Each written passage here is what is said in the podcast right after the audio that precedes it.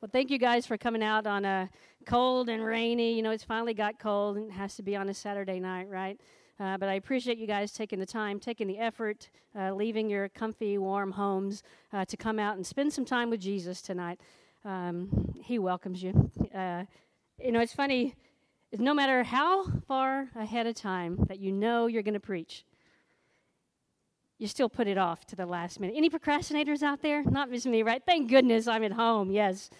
You just put it off no matter what, you know? So, as usual, you know, I've known a long time that I'm going to be preaching tonight, but still, I put it off until this week, you know, and uh, started to uh, really prepare earnestly on Monday, like, okay, all right, God, you know, where do you want me to go with this message? And uh, what scripture should I lean into? And, you know, what are we going to do with this peace thing? You know, it's such a big topic, right? And, you know, in the meantime, I got sick so, first off, I want to apologize for any snorting or sniffling or coughing or any other obnoxious, annoying sounds that may come from me over uh, these next moments we spend together. I'm finally getting over it a little bit, so just bear with me as I continue to work through that. I've had my uh, cough medicines going and uh, my cough little drops until just now, so let's see what happens with that. I'm putting that in God's hands uh, that He'll get me through this message without, you know, hacking up a lung or anything pretty much been in a NyQuil coma for about a week. So I'm glad to be out of that. Um, you know, in addition to being sick, starting to prepare the sermon, and kind of my mind was also preoccupied with impending decision that was to happen in Bungoma, an important court decision. And, and on top of that, I kept hearing, I mean, do you guys listen to the news, read the news, check your Facebook? I mean, all we seem to hear news stories about violence, right? About hatred. You know, we hear stories of unrest due to the elections and stories of sorrow of people who are losing loved ones to illness. I kept hearing all these stories and reading all these stories that shouted out, There is no peace on earth. That's what we could think if we just relied on those stories we hear and read. And I know that that voice, that shout out, is not the truth. And even if it does seem that way sometimes, even if it seems like that a lot of the times, that is a lie. You know, it's not true also because I see pockets of peace out there. I still see peace at work in people. I'm not talking about those moments of peace. You know, those moments of peace that we find when circumstances are good and we're happy, and I'm happy and at peace like that kind of peace. I, am not talking about that. Although it does make us feel good, I'm not talking about that kind of circumstantial peace tonight. I'm not talking about that cheap peace that the world offers us. I'm talking about this true and this real and this lasting peace that can only be found in one place. And that's what I want to talk to you about tonight. I want to extend those pockets of peace. We need more pockets, people, right? We need to be out there showing the world that that thing about there is no peace, it is a lie because we are living it out. I think I like that's what Jaron said. It's peace lived out every day. And that is attainable. It's not out of reach. Peace is not just something we read about in stories or hear from a long time ago. It is for us today. And this path to this message tonight, it's been kind of a crazy one, really. You know, I'm going to be honest with you.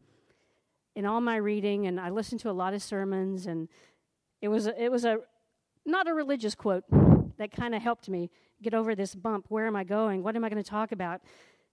And it was from a preacher, but it was sports related. You guys can probably some of you guys are big into sports, right? So this was a sports related quote from a preacher, and she said this: "The score only tells us who won or who is winning, but the score never tells us the story behind it. And that really made me stop and think. If we look at the score, peace is losing, right? I mean, peace is way behind, there's no way to catch up. But I want to share some stories tonight that tell you the opposite of that. Anyway, he always does. God brought this all together. And really, kind of at the last moment, I was still working on some of this. You know, this morning, Maria wanted me to send slides yesterday, and I'm like, oh, but I don't even know. Ah, okay, here's my scripture, and here's, you know, hopefully nothing else will come up. And, you know, but God has worked it out in His timing for His purpose. And we're going to kind of look at this peace thing, this big, broad picture of peace. I'm going to kind of break it out into to three movements, three parts for us. And it's three movements that span different time, different people. Each era, each time has a story to tell. Each is illustrating to us that the game is far from over. You know, in the current score, it doesn't have the final say. It doesn't matter what it is anyway. We're going to start with this guy. It's this guy you all know. You know, this guy you all love, Paul. We've heard of Paul, right? Okay, so we're going to start with uh, some familiar words from this familiar guy. But, you know, it's funny, as God did for me this week, I hope He helps you to see this in a fresh way, that this will come alive for you tonight in a new way. and I want to start with Paul.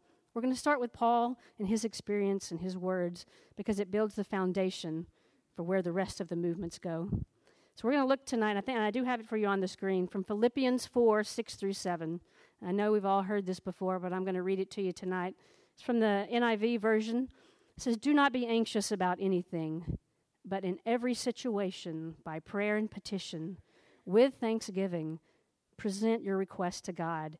And the peace of God, which transcends all understanding, will guard your hearts and your minds in Christ Jesus. All right, so here's Paul. We know Paul's story, right? Here's Paul, and he's writing to his brothers and sisters in Philippi, and he knows that he is that that those guys are going through some really tough times. I mean, they're suffering from persecution, right? Uh, they're facing disunity in the church. I mean, they're fighting amongst themselves in the church. Some of their members, even within their own fellowship, they're prideful, they're self centered. They were facing false teachers uh, who had just recently joined the fellowship. And some of the teachers were fiercely attacking the cross of Christ. And add that to the fact that the believers were they were struggling for a lot of the everyday things, a lot of things they needed. Food, clothing, shelter, you know, those little things. So they were struggling there also. I mean, what else could confront them? You got the spiritual side, you got the emotional, you got the physical, right? They had every reason to lose the hope for peace. They were facing every trial, they were facing every temptation, the kind of trouble that would, it just brings anxiety, right? It brings worry, it brings fear, all those things, all these human emotions that says we should fret and worry and have anxiety and, and just, just not even think that God is in this at all. And yet there's Paul, right?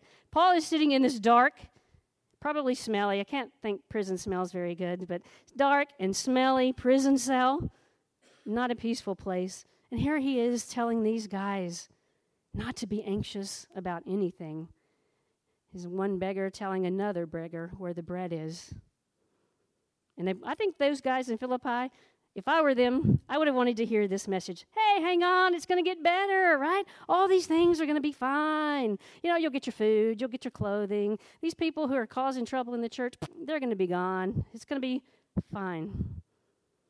That's not what Paul ended up telling them because he didn't want to sell them some of that cheap peace, that short lived stuff that's so easy to get. He wanted to share with them the stuff they really needed, the kind of peace that would transform their hearts, even if their situations were still kind of crummy. Same kind of peace that even he had found in a cold prison cell. He knew what he was talking about. He wasn't just saying, I think you can get this stuff. You know, I've heard it's out there. He was telling them you can have it because he had experienced it. And I think our own lives, especially during this time of the year, anybody have chaos in their lives? Anybody have a lot going on? Anybody have busy schedules? You know, our to-do lists are much bigger than the hours available to do them. Pockets of peace seem like further and further and further away like there maybe are no pockets. You know, we we just try to to get it together and to try to make it happen, and that even makes the peace seem more w- far away, so far away that we can't even deal with the stress and the home stress, work stress, health stress. We can't get it together. We just can't do it. That's right. They are right. There is no peace in the world. Good night. Man, if it ended there, how sad would that be? You know, on the other side, I could say, but don't worry, it'll get better. You know, things will be fine. After the holidays, it's going to slow down. Your finances will ease up. Your time will ease up, right? Let me give you some of that cheap peace, and we'll just all go away happy tonight. We could make this.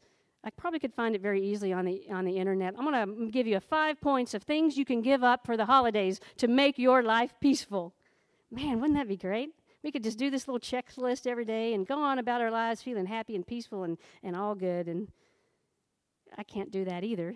I can't just say it's all going to be all right. Sometimes it just doesn't feel like it's going to be all right. And we don't need that cheap peace. So, what we want to do is kind of pause with Paul here. We don't have to be in a cell, but we can spend some time with Paul.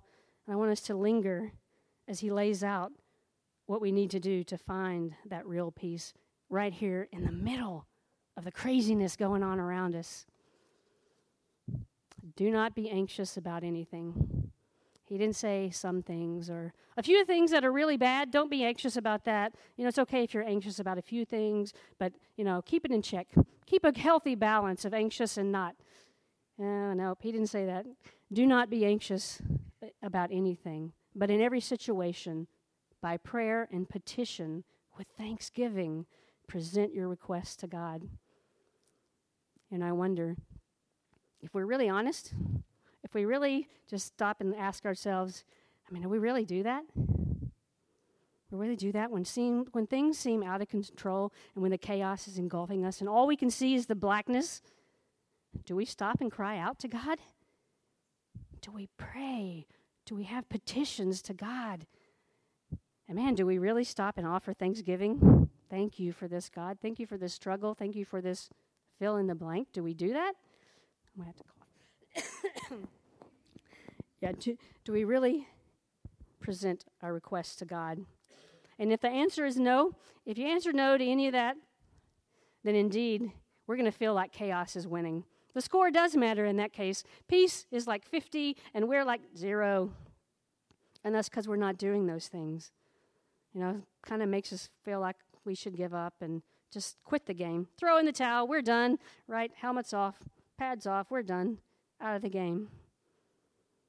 You know, but if we heed the words of Paul, if we really take to heart what he's saying, when we do those things, when we are like, God, here's our prayers, we cry out to him.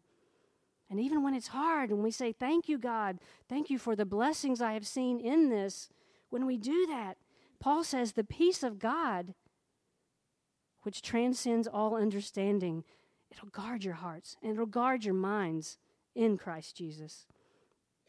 You know, and in the same as it is for those folks in Philippi, he's not saying chaos is going to be gone like a whiff of smoke, everything's going to clear, everything's going to be a bed of roses, your path is going to be easy, you know, your burden is light, but things aren't going to magically disappear. But what happens is this unexplainable this unworldly peace, the peace of God is going to come in and not take it all away, but guard your hearts and guard your minds. He, he I kind of heard, heard it described this week as uh, this century. Can you imagine? I almost saw it kind of as a, a peace ninja, even, right? Out there protecting, you know, right? You got this, you're praying and you're petitioning and you're thanking God. And, and with all of that, now you have this ninja is like, uh uh-uh, bad thought gone chaos. No. So mine's not a century, mine is a peace, ninja, just so you know. But that ninja is out there guarding my heart because I am submitting everything to God. On my own, the ninja's like, oh no, you think you got this? Go for it. But with God, my heart is guarded. And I'm very thankful for that. You know, we'll be guarded from uh, becoming depressed despondent, from feeling defeated. In my studies this week, I came across this definition piece, and it is not Webster's. Webster would not word it this way, but it's a definition that I really loved. It said, Peace is relaxed confidence in God's love and trust that God has my very best interests at heart. Does that make you feel peaceful just hearing that?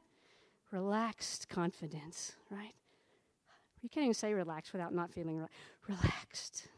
Relaxed confidence in God's love and a trust that God has my very best interest at heart. That kind of peace is what Paul is describing. He's redefining what the world is telling us peace looks like. The world wants us to think it's based on our circumstances. But Paul's saying, oh, what a load of crap. That is not what peace is. Peace is something we can understand. Peace is not something that we can really say, oh, yeah, this is it in a neat little box. That's why I wasn't sure where to go with this peace thing. It's such a big, big thing. You know, Paul is telling us that even in our chaos, man, God loves us and He's for our good. That kind of helps me lead in to the second movement. You all know that we have been dealing with this court case in Bungoma. You've heard about it a lot. And we were really praying that after two, two and a half years, we would finally get this verdict. And I'll give you a little more update on that a little later. But, you know, just like the sports analogy, sometimes it seems like we're losing. And on Thursday, it kind of felt a little bit like that. You know, we joined in prayer. A lot of you joined us in praying that this verdict would come down. Man, and I was so anticipating that. I was so looking forward to the fact that we would finally have closure. We would have a yes or no, and we would be able to move over, move on, and say, "All right, God, now what?"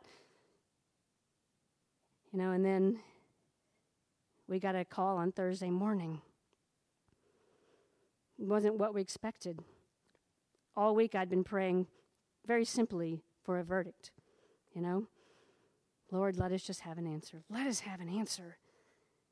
And then about midweek, kind of my sermon prep and my prayer from Bungoma collided a bit, you could say. It kind of converged on each other. You know, I was looking at this scripture from Paul because I'm just preparing my sermon. You know, that's one thing I'm doing over here. And then I kind of realized, man, God kind of gave me one of those slaps in the back of the head. And He said, you know, but you're living this out. You're already leaning into this passage and it's becoming real. I've been anticipating a verdict, right? Especially this week. I mean, two and a half years, we've had delays and diversions, and but this week I thought it would happen. And I've been anticipating the end to this long and grueling journey. I've been praying, I've been asking God that this would be the thing, that we would be able to have an answer. I've been thanking Him for the kids been thanking them, him for what they've meant in my life, the way that they have, uh, that you guys have become a part of their lives. I was thanking him for the differences I see, how they're living now versus before. I was thanking him. I was presenting my request to God. And even without realizing it, and even though I had every reason to be anxious, I mean, a lot rides on an outcome in Bungoma personally, for the kids. There's a lot riding on that. And even though there's so many things to be anxious about, and even though I had no control over what the judge might say, I didn't feel worried. I didn't feel anxious. I felt that I was at peace with whatever would happen on Thursday. It was an unexplainable, unworldly sense of peace. Now I'd be lying to you though if I did not tell you that I was disappointed. Now she called me and it was like 2:30 in the morning here. All right, and I, I had my ringer on, so I'd be sure I did not want to miss the call. All right, I'm not a morning person, and but I told her call me whatever time it is, and she did. And I was disappointed when I heard her say, "We've gotten a delay." It'll be delayed, you know, until the 20th. And man, I felt one more point for the other side. Yep, they're winning. We got a delay. And but instead, what I found, even as I hung up the phone, I was already back into the prayer mode. Okay, Father, I don't understand this. I don't know why we have another delay. I know you do. And I just continue to pray that we will see a resolution to this. I continued to be thankful that the staff had made it safely there that day and praying for their return home to Bungoma, thanking that the kids have security, you know, for another 20 days. Thank you, Lord. Thank you, Lord. And it's been really difficult. I'll be just real honest. It's been really difficult to get to this place. To the, get to this place where I no longer see what happens, a yes or a no. I no longer see that as a victory, either for the pastor's side in Bungoma or for us. And it's taken a long time to not feel that way. I just pray for a victory for the 56 innocent orphans that live there. And whatever happens, I can tell you this I believe with every bit of me that God has their very best interests at heart. And instead of that closure that we wanted, instead of an end or a beginning, instead of that closure we got that we wanted on Thursday, here we are, still waiting. Still actively anticipating a decision on the 20th. And here, here's how I know that the words of Paul are true. In the midst of this still unknown, in the midst of this still waiting, I still have a peace. And it makes no sense at all on its own. It's this peace that God is flooding me with. And I will continue to cry out to Him as we continue this time of waiting. So, in our final movement this evening, we're going to visit a, a guy by the name of Henry Wadsworth. Don't say that too quickly. Wadsworth Longfellow. And during the Civil War, Longfellow's oldest son, Charles, he joined the Union. He wanted to fight as a soldier, and he did so without his father's blessings. And Longfellow was informed uh, by a letter dated March 14th, 1863. Um, Charles wrote this I've tried hard to resist the temptation of going without your leave, but I cannot any longer. He wrote, I feel it to be my duty to do what I can for my country, and I would willingly lay down my life for it if it would do any good. So Charles soon got an appointment. He became a lieutenant, and in November, he was severely wounded. Now, this wounding of his son came very shortly after he lost his wife. His, lo- his wife was killed uh, in a kind of a, a freak fire accident. I think you could say that Henry Longfellow was in a dark place. And it was from the darkness that he wrote on Christmas Day, 1863, the poem, I Heard the Bells on Christmas Day.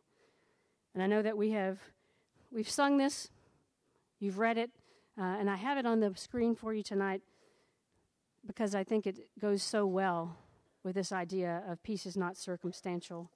Let me, hold on, please.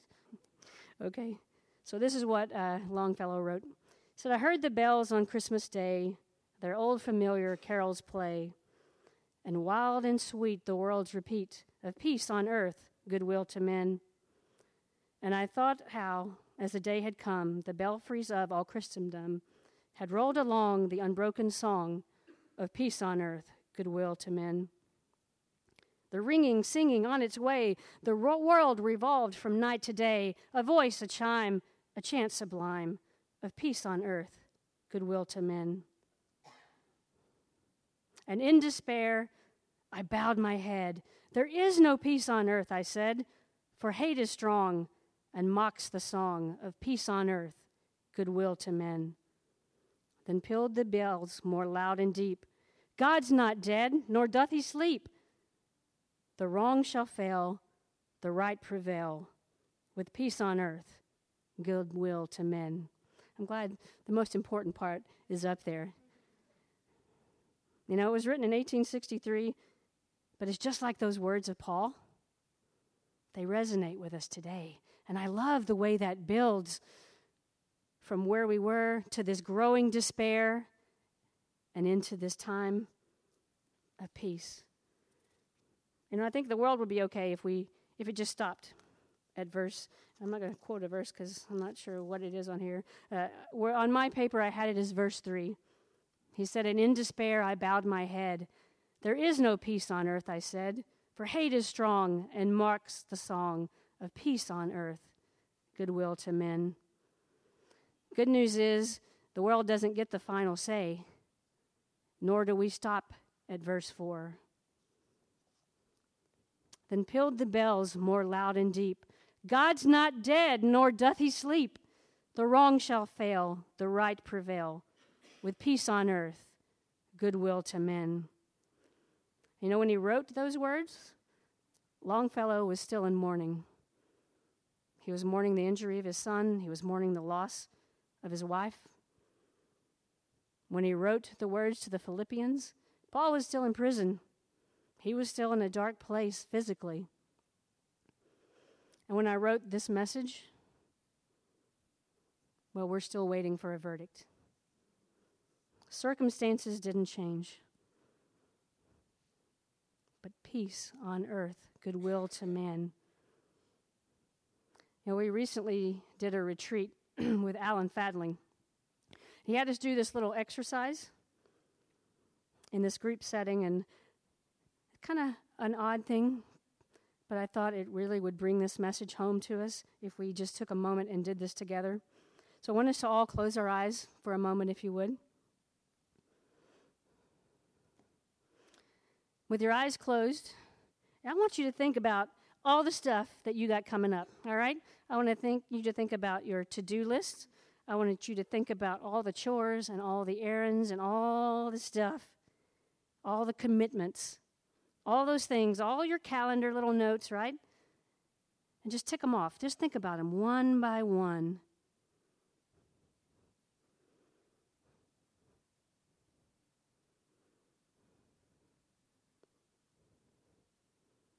Let your mind be consumed with all the stuff you need to get done.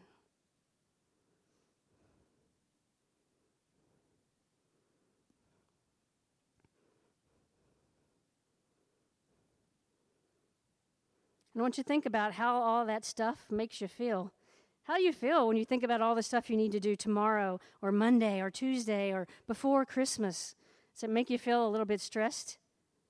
Does it make you feel maybe a little worried you don't have time to get it done? Maybe a little anxiousness creeping in? Yeah?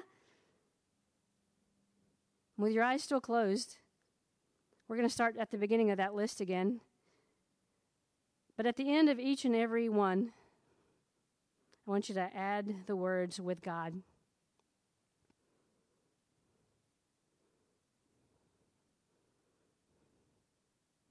All those chores and errands and commitments with God. You can open your eyes. I'm suspecting that the second time around, well, I hope, the second time around, it felt totally different. The list was still the same. You still need to do the same chores, errands, commitments, all the stuff, still the same. But now it's with God. I hope that made all the difference. I hope that you felt, instead of anxiety, I hope that peace just flooded all those things that you still need to do. In the midst of our chaos, God is with us. In the midst of our struggles, God is with us. In the midst of our busy schedules, our errands, and our chores, God is with us. God's not dead, nor doth he sleep. My prayer for us, all of us, is that we will not settle, not just during this Advent season, not just during Christmas, but that we will not settle for that cheap peace substitute that the world so readily hands us. I pray that we'll seek out the real deal. We will seek out this peace that comes only from Christ. Do not be anxious about anything, but in every situation, by prayer and petition, with thanksgiving, present your request to God. And the peace of God, which transcends all understanding, will guard your hearts and minds in Christ Jesus. All right, guys, I have tonight's benediction. May the words of John 14 27 plant themselves in your hearts tonight. Peace I leave with you, my peace I give you. I do not give to you as the world gives. Do not let your hearts be troubled, and do not be afraid. Take the gift of peace you have been offered here tonight back into the world with you this week. Do not be people who walk in darkness. Instead, walk as people who have seen a great light. Let your faith be renewed during this Advent season, and may you be inspired to act. Be the peacemakers that your neighbors are longing for. Be the peacemakers your coworkers are searching for. Be the peacemakers the world so desperately needs. And by being peacemakers, may you in turn find the peace you are longing for. Go in peace, make peace, and be at peace.